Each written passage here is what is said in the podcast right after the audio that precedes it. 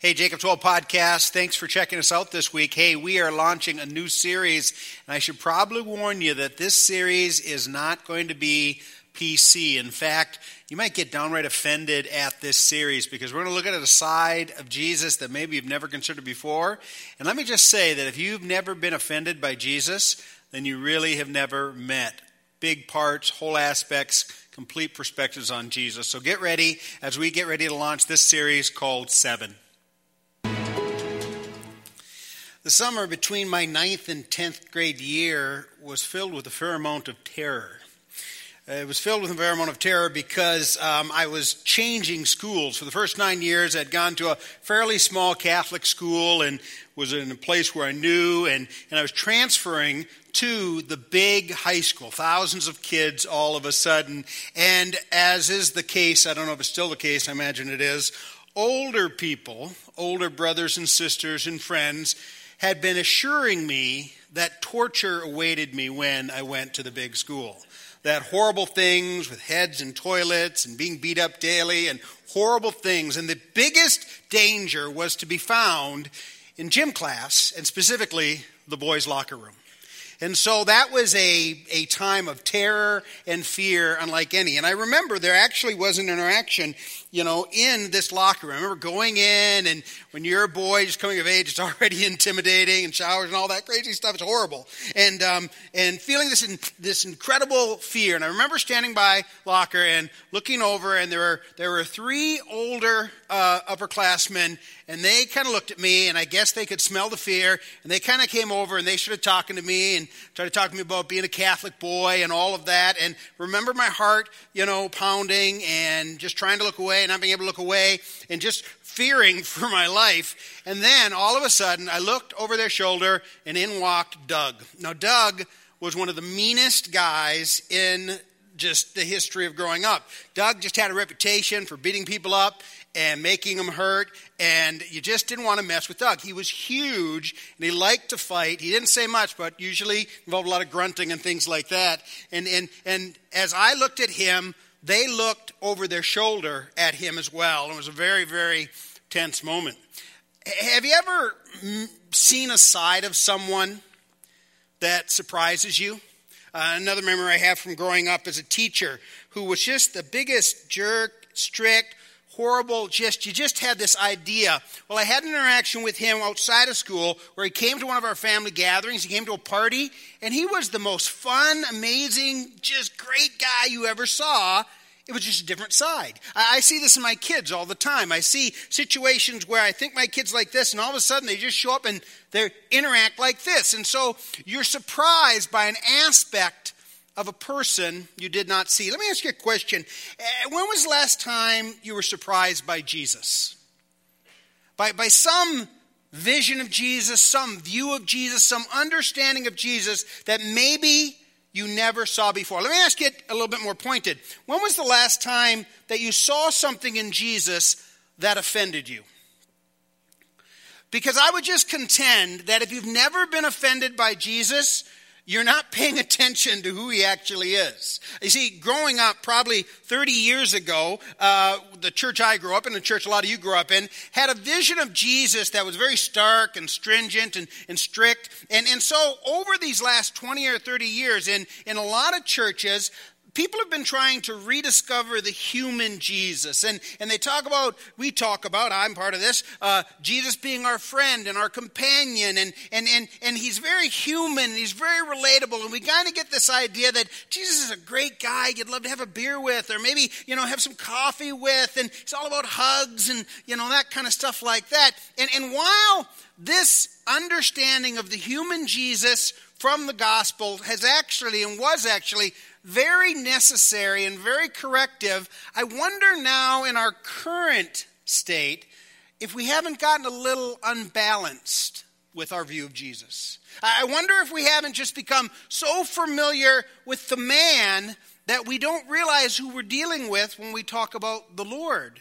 Jesus Christ. And, and so we want to actually look at a passage of Scripture today at the beginning of this series called Seven, where we're going to seek to rediscover uh, maybe a Jesus you never knew, an aspect of him you haven't seen. And I would just contend if you grew up in like the evangelical church over the last 20 years, this is not a Jesus we talk about very often. This is not a Jesus we see very often. This is a Jesus who might offend you. I should warn you too that this is not a PC Jesus.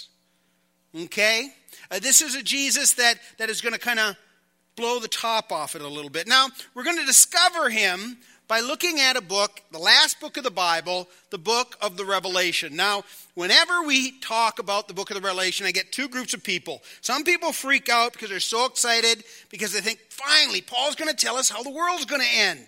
And, and, that's because a lot of people have this understanding that the book of the Revelation is like a roadmap to the end of the world. And if we can just figure out the code and we can figure out how the different parts fall together, then we can predict dates and we can get ready and we can figure out who's Europe and who's, you know, China and all these kinds of things like that. That's not how I understand the book of the Revelation at all. And so, if that's where you're at, I'm sorry, you're going to be disappointed. Um, so, so the other group freaks out because they say Revelations, that book just scares me to death. That book freaks me out. And, and, and what I want to say to you is that that also is a misread of the book of Revelations, probably because you've had people teach this book to you in a way that's very scary and, and, and confusing. And, and so, what I hope to do is to kind of deconstruct a little bit because here's the deal spoiler alert. The book of the Revelation is about the great revelation of God. That is the thing, say, the thing God really wants to show us. And the spoiler alert is this Jesus is the revelation of God. And so, what is he trying to show us? He's trying to show us Jesus. And he's trying to show Jesus in a way that will at first disturb us. It will scare us. It will disturb us but ultimately, as followers of Christ, it comes back and becomes the most profound sense of comfort that we could discover. You see, the book of Revelations is, is really meant to kind of help us explain life here on earth. Because the book of the Revelation is about a war. It's about a war between a dragon and a lamb. Now, ordinarily, when you would say, okay, who's taking odds? Who's going to take the dragon? Most people, oh, go dragon against the lamb. And, and yet, this dragon comes up with this lamb who it ends up, turns out, to actually be a lion. And the lion and the lamb who sits on the throne destroy the dragon. Ultimately, the dragon is thrown into a lake of fire. And so it's a symbolic story. It's an act of worship. And at the heart of the book of the Revelation is worship. I don't know if you realize this or not, but there are 50 15 songs in the book of Revelations. That is, words that when they were originally written were meant to be sung. In fact, so you might notice if you read the book of Revelation, so many of the, the songs we sing even today, it's amazing how many of them find their source, find their lyrics in the book of the Revelation. And it's meant to be a song sung. It's meant to be a book read. In fact, it's the only book that says if you read this, if you sing this, if you'll say it out loud, it will bless you because that's how it was supposed to be done originally. It's meant to speak comfort to people who are in the middle of this war and finding themselves under persecution, finding themselves wondering why there's so much evil in the world, finding themselves finding out why there's so much injustice, why the rich oppose the poor, why governments take advantage of their people. Why is this going on? Well, because there is a dragon, there is an enemy, the great serpent, the ancient enemy of God, who is at war against the Lamb, and listen, against the followers of the Lamb.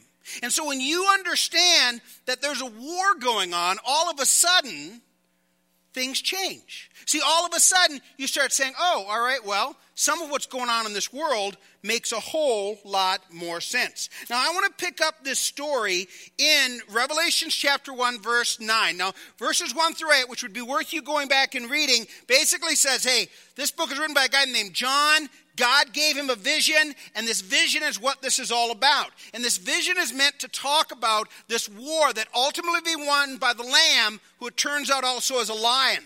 This, this war that's going to be won and going to make all things right and just and true. And, and so John wrote this, and it's all about Jesus. In fact, if you look at verses 6 and 7, he says he's faithful and true. He's the one who's risen from the dead. He's the Alpha and the Omega. This is what the book is about. Now, in verse, um, verse 9, we start reading about this vision that the author, John, is going to start receiving. And, and let's just take a look. It's in verse 9. It says, I, John. Stop there.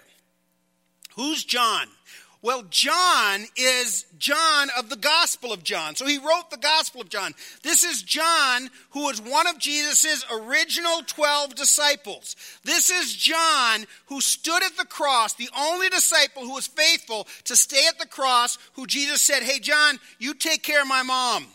This is John, who at the Lord's Supper had such a close friendship and bond with Jesus that when they were reclining, they reclined, and his Bible says he was reclining on Jesus and he could talk to Jesus intimately. So this is John who walked with him, talked with him, knew how he smelt. This is John who knows Jesus, and, and yet he is about to have his mind blown by the aspect of Jesus that he never saw before. You see, we get comfortable with our view of Jesus. But if we're not careful and we don't have a balanced view of who Jesus is, we might be worshiping an idol we've created ourselves. If we kind of want to treat Jesus like a buffet and say, I'll take some good shepherd and some savior, not going to do the Lord thing. You know, mighty, mighty God, it's not so much. That freaks me out. Oh, one coming to judge? I hate the judge. It's like kale. You know, I'm not going to do that, right? If you treat Jesus like that, well, then you do run the risk of maybe buying fire insurance instead of finding salvation. You run the risk of thinking that you're in right standing, but when you're in right, not right standing, you're actually worshiping something that's not who Jesus really is. And so here's John, just, just one who knows Jesus so well. And by the way, Jesus being the ultimate, infinite, never ending God, you're never going to get to the end of him. So if you think you know him, you haven't scratched the surface. In fact, my belief is the great joy in heaven is discovering more and more and more and more and more and more about Jesus. And discovering more and more what beauty and glory and honor it all looks like. There, aren't words in our language. We're not having any capacity. And so here's John. It says, I, John, he says, your brother. I love the fact that he's brother, he's with us, he's understanding. Look at this. And your companion, look at this. In suffering, and in kingdom and in patient endurance. He's talking to people who understand what it means to suffer. He understand, he's talking to people who understand that they are invested not in an earthly kingdom, but in the kingdom of God. That their first citizenship is not the United States of America. Now, I'm proud to be American, I love my country and all that, but that's temporary. That's going to go away. My ultimate citizenship is in the kingdom of God. And the standard by which I live is not as a good American, but as a person who is a kingdom citizen. And so, as a companion in suffering in kingdom and in patient endurance. People who understand that a big part of this life is waiting and waiting and putting up with things that are just not the way they're supposed to be, that this is hard, that there's some suffering involved, that there's a war going on, and we're wrapped up in the middle of this. And so there's suffering, kingdom, patient endurance that are ours in Jesus, that because we're followers of Jesus, we get some extra of that. Now take a look.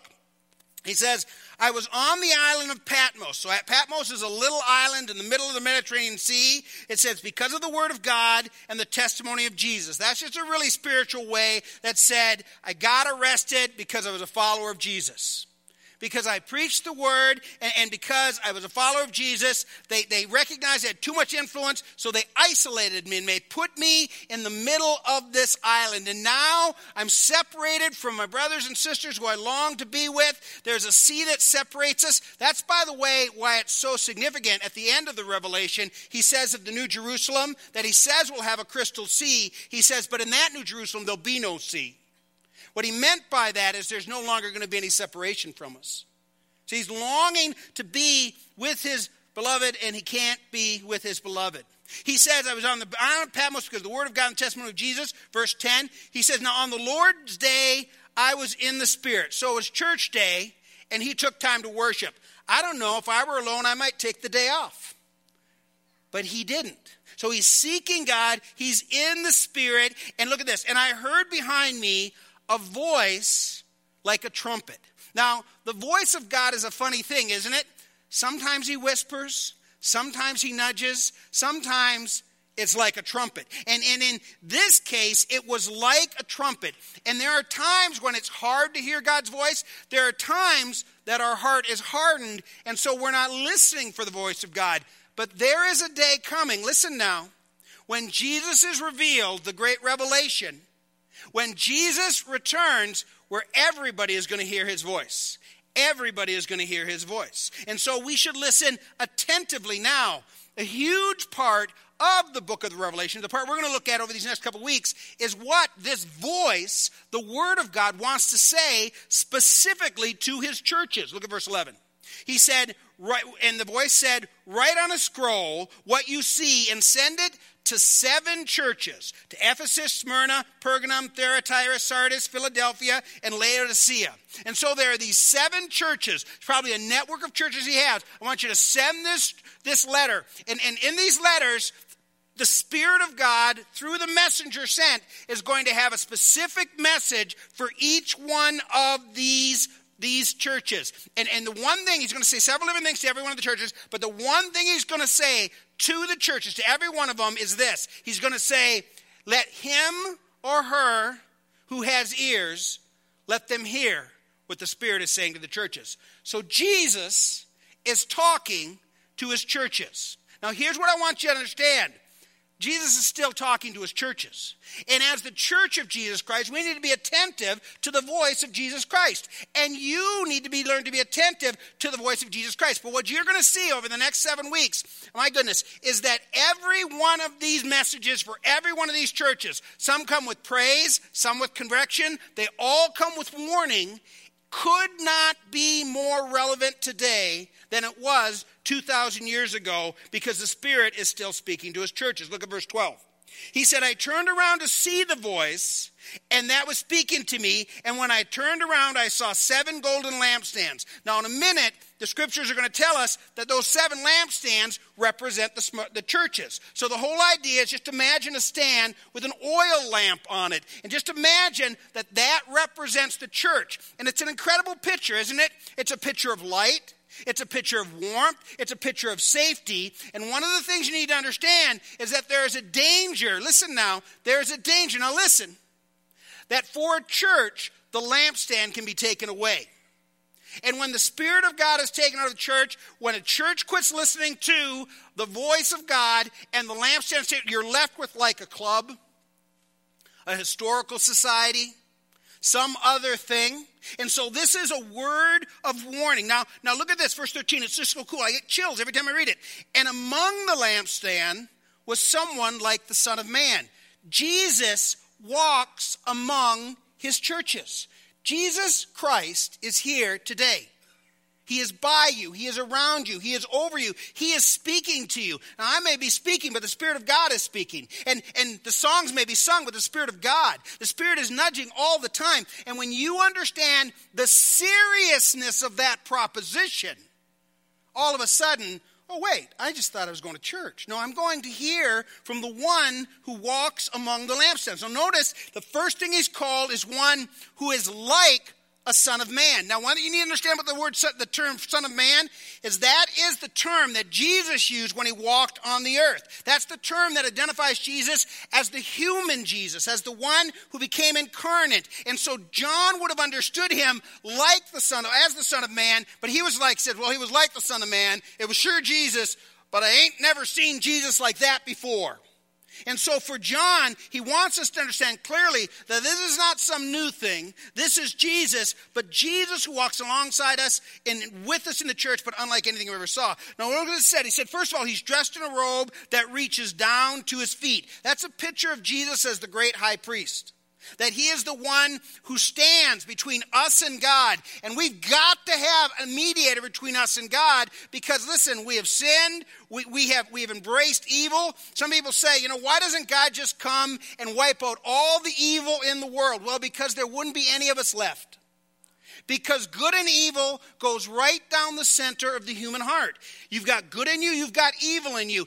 And so to just get rid of all the evil, there just wouldn't be any of us left. And so we need a mediator, someone who can deal with us and deal with God. And so Jesus, the Bible says, makes intercession for us. He, he brings us to the Father. He is the one, because he is acceptable, can bring us to the Father. That, by the way, is what it means to pray in Jesus' name. At the end of prayers, we say, and I pray in Jesus' name. And, and a lot of us think that means Roger will go out or something like that. You know, prayer is done now, checking out. It doesn't mean that.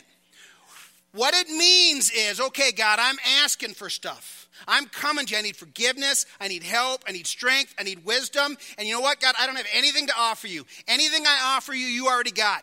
Anything, you don't need anything. And you know what? Anything I got is so tainted by my motives and everything else, I, I can't. I haven't been good enough. But you know what? Here's the deal Jesus said that if I came in his name, you would welcome me. You know what it means to Jay in Jesus' name? It's name dropping. It's saying, hey, Jesus sent me. Can I get in? Jesus sent me, will you hear my prayers? And because the Father honors Jesus as the great mediator, the great high priest, he says, I hear you. I welcome you as my child. It's an incredible picture. And so there's this robe that reaches his feet with a golden sash around his chest. That's a picture of kingship because we have in Jesus a prophet, a priest, and a king. A sash would have all, we still do this with the military, all the accomplishments, all the things that the king had done, all the names and the honors that had been given. And Jesus has a sash that just declares him as the great king, greater than any other. Is that just way uh, symbolically of just saying that this is the great king? Verse 14. It said his head and his hair were white like wool, as white as snow. That's a picture in the Old Testament throughout the Psalms, throughout the Proverbs, in multiple places in Isaiah. It's a sign of the Ancient of Days, the wise one, the one who has always been. There was never and never could be, there is not and there was not a time where Jesus was not. There's not a before Jesus. He is the Ancient of Days. He is the one white as wool. He is eternal beyond eternal. There will never be a time there is not Jesus. He is, he's going to say in a minute, first and the last, the Alpha and the Omega. It starts with him, it ends with him. This is our Jesus. This is the one who, who, who we need to see. It said his eyes were like a blazing fire. That's a picture of penetrating gaze in which nothing can be hidden. He understands motives, he understands hearts, he, he breaks through our pretext. He'll look at things that we're not willing, and he sees us with a penetrating gaze, a blazing fire. We are exposed, we are naked, we are vulnerable in the biggest sense in front of Jesus. Verse 15. It says his feet were like bronze glowing in a furnace. Now, this is the part where it starts getting offensive. That's a picture of strength and, and power to stomp on his enemies. It's a picture that goes all the way back to Ezekiel and Isaiah, and the fact that just imagine these bronze feet that have been like burning in the fire, and, and, it's strong, it's pure, and it's righteous. Because it's been refined, notice it says refined by fire, it's pure. That when he opposes and what he opposes, what he throws down, what he judges unrighteous, he and he alone is righteous to oppose that. And so, one of the things we, we rarely claim when we talk about the names of Jesus and how beautiful to worship his name, we say, oh, he's, he's the good shepherd, he's the door, he, he's the way, the truth, and life. You know what? He's the judge of the living and the dead. So, he's going to return to bring judgment. And so, all of a sudden, we say, okay, I'm going to sit up a little straighter here. This is a part of Jesus I haven't thought about, or maybe I didn't know, or I hadn't thought about in a long, long time. And he will bring judgment and listen, wrath against evil. I'll take a look. I'll show you here in just a minute. It says, and his voice was like the sound of rushing water. There is a time, and we live in an age where people can ignore the voice of Jesus.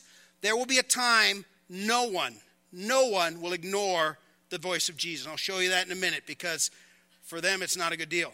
In his right hand, he held seven stars. Now, seven stars are the seven messages, or the seven messages that he is going to give to John, to give to the messenger of the churches. That this is what he wants to say to the churches. He has something to say to his churches. And out of his mouth comes a double edged sword. That's the word of God. That what he says is true. And if you like that it cuts some of those people who don't understand truth, just be careful because it cuts back the other way. That it cuts through lies. And it's not the thing of, you know what? Hey, there's your truth and there's my truth. You know what? Hey, you know what? Whatever is your truth is your truth. No, there is God's truth. And Jesus comes and he speaks the truth. And I can get it confused about that. He's not confused about this truth cuts both ways, okay? This is our Jesus too as well. Look what it says. It says in his face was like the sun shining in all its brilliance. And so that is a picture of glory. You know, glory is a word we throw around a lot at church. We're saying, sing God, glory. You know, one of the craziest things we say, we say, God, show me your glory. You've heard us sing like that? That's a terrifying thing to think about. Asking for God to show you his glory is like asking to literally touch the sun. You see, the Bible is very clear that God, in His mercy, withholds His glory. Because if He showed all that He is, all that He is wonder, it would blow our minds, it would consume us. He is beyond understanding. He said, you know, showing, uh, uh, asking to show His glory is like touching the sun. L- listen, as crazy as that sounds, Jesus rolled the sun off His fingertips. So when you talk about, God, show me your glory, and it's like it's a, a warm, cuddly kind of thing, then, then, then you should just take a step back because you're not just singing a song. It's not a romantic notion. It's that, God, I, I want to be able to see more of your glory. See, Moses asked to see God's glory, and God said, My glory will pass by, but you can't look at it. I'm going to cover you over, and you can just see the back of it. You can see part of it. And, and that was all that Moses could handle. And it actually caused Moses' face to glow. And it was God's way of saying, I am above your pay grade. I am bigger than you have made me. I am more amazing than you've ever made me. And when you throw around, you know what would happen? If God showed his glory right now in this room, we would all be dead. Do you understand that? I'm not being, that's not a joke. That if God would just show us his glory for who he is, we would all be undone. We would be dead. And, and the only way we can go to God is, is, is through the blood and the mercy of Jesus who will carry us there. This is one of the coolest things about heaven.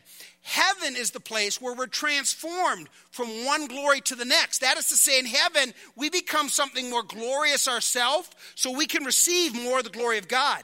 And that then transforms us to be something more glorious so that we can receive more glory, so that we can receive more glory, so we can be transformed to receive. See, we're transformed from glory to glory. And, and heaven is a never ending discovery of the glory, of the nature, of the wonder of God. You see, that's the most wonderful thing. See, our prayer shouldn't be so much, God, show me your glory. I wonder if our prayer shouldn't be, God, make me the kind of person who can receive more of your glory. Teach me greater holiness. T- teach me to pray. T- teach me to love deeper that I might see your glory in a more amazing way. You see, but God, in his full glory, is just beyond anything we could ever imagine. You see, your Jesus is too small. My Jesus is too small. He's way, way, way too comfortable. Now, don't get me wrong. There's a tender, there's an intimate, there is a closeness, and all the other names of God that we talk so much, the friend of sinner, all those, every bit of that is true. But Jesus is multidimensional. He's got facets we can't even begin to understand. And there are times in our life where we need to see this Jesus, and if I can just say it, be filled with a holy awe and even a holy fear. Who is it here who walks among the churches? Am I serious about my worship? Am I attentive to what he has to say? Does he get to trump any of my opinions with his truth over my truth? See, that's the Jesus we're talking about. Now, verse 17 is remarkable. Remember who we're talking about. This is John. This is the Apostle John who knew Jesus closely and me walked with it. It's walked with him. Look what it says. When I saw him, I fell at his feet as though dead. John was so blown away by the glorified Jesus, aspects of Jesus he'd never seen before, he just falls down at his feet. Now look what happens. This is so cool. It says, Then Jesus placed his right hand on me and said, So he pulled back the glory, do not be afraid. He said, Don't be afraid. Now, now, if I weren't on your team, you'd need to be afraid. If you were you opposed to me, you'd need to be afraid. If you had invested yourself in everything, listen now, if you had invested yourself in everything the dragon would teach you to pursue power and might and injustice, if you had invested yourself in the evil of this world, you should be afraid. But you, John, don't be afraid. He says, Don't be afraid. He says, I am the first and the last. It all starts with me, it all ends with me. My word is the first word. I spoke everything into being, the Bible says, with a word, and my word will be the last, where, where I will say, Now the dwelling of God is with people, is with humanity. You're going to see it in Revelation 22. It's the most beautiful thing. He says in this, And I hold the keys of death and Hades. That is to say, I determine who lives and dies, I determine who goes to heaven and who goes to hell. I am the judge. I've got the key. That's my call. This is Jesus. And, and if this is a Jesus you hadn't looked at for a while, if you're kind of hung up on, oh, again, the good shepherd, friend of sinners, all that, and, and Maine, that's all true too. This is maybe a Jesus you haven't seen in a while because the church hadn't talked about her enough, talked about him enough. Verse 19. He says then to John, Write therefore what you have seen, what now, uh, what is now, and what will take place later. The mystery of the seven stars that you saw in my right hand and the seven golden lampstands is this. So this is the mystery. What's the lampstand? What's the stars? He said the seven stars are the seven messengers. The word there literally is angel, angelos. I believe it should best be understood as messengers, or one sent with a message. The seven stars are the seven messengers or messages of the seven churches, and the seven lampstands are the seven churches themselves. He said, I got something to say to my church. And, and, and the question we have to ask ourselves are we interested in what Jesus has said to his church? I mean, are we taking him seriously? Or in this age of cynicism and our tendency to laugh at mocking sacred things, have we fallen into the perspective of the dragon? So easy, because the dragon is this present world. This Paul says in another place, this present darkness, the order of this world. That greatness is found in wealth and, and, and fighting, and, and injustice is just part of being strong. It, it, it, it, it's all the, the, the, the evil of this world that can easily consume us. And, and, and so we need to understand just whose side we're on. Now, now, now, now, I want to understand, I just want you to understand that so much of this is about when Christ returns in his glory. Because the first time he came, he came as a friend of sinners, meek and mild. He did all that Jesus did. He showed us the, the true power. When he returns, he returns as conquering king. The Bible says he'll return, white horse, sword in his hand, and he will come and he will throw down the dragon and everything that is aligned with the dragon. You know what the Bible calls it? And the Bible calls it this like 30 times. It calls it the great and the terrible day of the Lord. The great and the terrible day of the Lord. For some, it'll be great. It'll be amazing. It'll be breathtaking. It will be the culmination of all the justice. For others, it will be terrible. It will be terrible let me just skip ahead to Romans, uh, Revelation chapter 6, verse 15. And listen to what it says when, when Christ returns. It said, Then the kings of the earth, and the great ones, and the generals, and the rich, understand this is in time of the Roman Empire, just a horrible time of injustice. The Roman Empire was fully invested in the way of the dragon.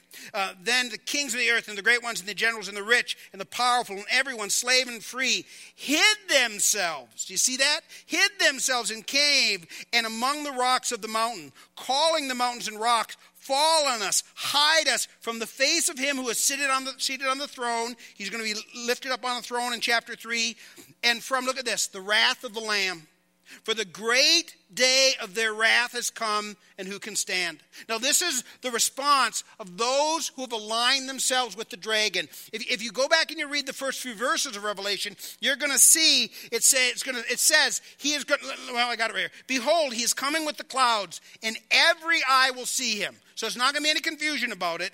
Even those, listen now, who pierced Him, who, who literally pierced Him on the cross, and those who figuratively pierced him with mocking and disdain. He says, And all the tribes of the earth, look at this, will wail in accordance and account of him. Even so, amen. And he says, I'm the Alpha and the Omega, says the Lord, who was and is and is to come, the Almighty. And, and, so, what we need to understand is that this war that's going on, and, and it, it represents itself in every war and every injustice, is the battle between the lamb, who actually is a lion, and the dragon. And this is an aspect that we have never seen before of Jesus until Revelation. And I remember standing in the locker room that day, and I remember how tense it was, remember how afraid I was. And then I looked over, and my cousin Doug said, Hey, Paulie, is everything okay? I said, Yeah, Dougie, everything's okay. And those guys walked away because I was with him. And he was more scary than anything they were ever going to do. And, and here's the deal when the lamb returns, you know, it's not just going to be happy. There will see things that will blow you away, it, it will capture your mind. It, it will be the, the, the, the culmination of all history. It will be just this amazing, just amazing thing. And there will be part of your heart that will skip a beat and, and it'll be too awesome and you will realize how small you are compared to the infinite God. But at the end of the day, if you can say, I'm with Him, I'm with Him, well, then the God who disturbs, who unsettles, who is the source of fear and trembling for others, is a source of comfort and hope and peace. Because he's preparing a new Jerusalem and he's taking away your sins and he's making all things new. That's the message of the book of the Revelation. That Christ's return is glorious and, and we win because of who he is. And so, so we're not saying we win because Jesus is on our side. We're saying we win because we have taken the time to get on his side. We, we have aligned ourselves with the Lamb. See, there's, there's three choices you have in this war between, between the Lamb and the dragon. There's three choices. You can align yourself with the dragon, and you may say, I'd never do that. Well, listen, if you're living for this life, and, and you've let greed consume you, and power, and your injustice. And, and even you say, Well, I go to church, I pray prayers, things like that. But listen, if, if Christ is just kind of, you know, the Savior of your life, but not the Lord of your life, you, you might want to be afraid. Say, Oh, Paul, you don't want to scare anyone into heaven. Yeah, I do. Because if you don't have a relationship with Jesus Christ, you should be terrified. You should be terrified because Jesus is coming to return in wrath against everything that is evil. And if you've aligned yourself with evil, you should be terrified. You should be terrified. So your choice, you could line with the, with, with the dragon. The other is you say, I'm just not going to choose sides. Well, one of the messages you're going to hear, and actually Shua is going to lead this, and it's powerful. I've heard him give it. Is, is, is one of the churches says, church, you know what your problem is? You're lukewarm. You're either hot nor you're cold. You're just playing it safe. He said, I'm about to spit you out of my mouth. That's what Jesus says. That's what Jesus says. Jesus says some pretty hard things. Again, if you're not really comfortable being offended by Jesus, then don't read the next three, four chapters in this book. The last choice you have is align yourself with the Lamb. Is just recognize that although we're in the battle and it looks like darkness wins, and it looks like it'd be so much easier if I just give in and I just kind of go, you know, just go with the flow, you know. But at the end of the day, I believe that there was an Alpha. He had the first word, and I believe he's going to have the last word. I believe that He's King of Kings and Lord of Lords. And I'm putting everything, I'm all in. All my chips are on Jesus. I'm all in. Then, then you've aligned yourself with the Lamb of God. And it truly does transform this life, and you live differently. You begin to see what it's all about. And, and you start beginning to have your heart set towards that new Jerusalem, that new home that's waiting to be revealed and the thing that makes it so glorious is, is that God is its light. It says they don't need lights in the New Jerusalem, for God Himself is their light. All that beautiful imagery is just a picture that we will be with God, and evil will be thrown into a lake of fire. The beast, the, the, the, the dragon, all of it thrown into the lake of fire. And we are, we are given a place where all things are made new. And so I want to do something right now. I want to lead us in a prayer. If you're here today and you're saying, you know what, I just had no idea. I just had no idea that the stakes were so high. And I, I realized I've been playing church, or, or, or, maybe I just realized, you know what? I, I, have never really recognized that, you know what? I, have been invested in the wickedness. I, I need to align myself with the Lamb. I'm going to lead us in a prayer. And if you'd like to make this prayer your prayer of declaring your allegiance to the Lamb, asking Him to come into your life, to forgive your sins, putting your faith and trust in what He did for you on the cross, this could be the day where your whole life is changed. Let my words be your words if you'd like to make this your prayer. Heavenly Father, I've sinned. I've done evil. And if at this moment you were to receive, you were to show your glory and destroy all evil, I would be swept away. I have no leg to stand on. I have nothing to offer you. I am powerless. But Heavenly Father, you said that if I put my faith and trust in Jesus, you said if I came in Jesus' name, you would forgive my sins because of what he did on the cross. Because he lived, he died, he rose from the dead. You said that if I put my faith and trust in you, that although this life would have struggles and difficulties and pain because we're in the middle of a war, that at the end, you, you would bring me home. And so I ask you to come in my life. I ask you to forgive my sins. I want to align myself with the Lamb. I want to learn what that means. I don't want to be casual. I don't want to be lukewarm. I, want to be a person who loves the Lamb and follows him. So, Lord Jesus, would you come into my life? Would you forgive my sins? And would you be my Lord, my Savior? For it's in Jesus' name we pray. Amen. You know, if you're here this weekend and you, you, you prayed that prayer, I'm going to be hanging around after church. You talk to one of the pastors, go to the prayer room. Just come have a conversation uh, with one of us about that. We'd love to just be able to, to help you make sense of this journey that you've begun. For the rest of us, I just want to ask you to ask yourself deeply, as the church of Jesus Christ, as individuals, are you taking Jesus seriously? You're taking his commands seriously. Do, do you think of remember that he's the one who's going to come to judge and you'll stand before him? Is, is, is, is, is, are, you, are you at the point where, where, where you, you listen for his voice? Do you take time to hear what he would want to say to you. Uh, we have a devotion this week, and I should warn about the devotion. It looks at the side of God we don't always look at the great, mighty, all powerful God, God Almighty. You might want to spend some time letting God be that in your life this week, this week, stirring up some holy awe. And Christ has taken away our fear, but some holy awe at who it is. And, and just as as the body of Christ, begin to pray because I think God's going to say some really powerful things to us over the next six, seven weeks. Some things that um, He's been wanting to say to His church for a long time, and um, we just need to get ready for it. Let's pray. Father, just come. Just come and say what you want to say.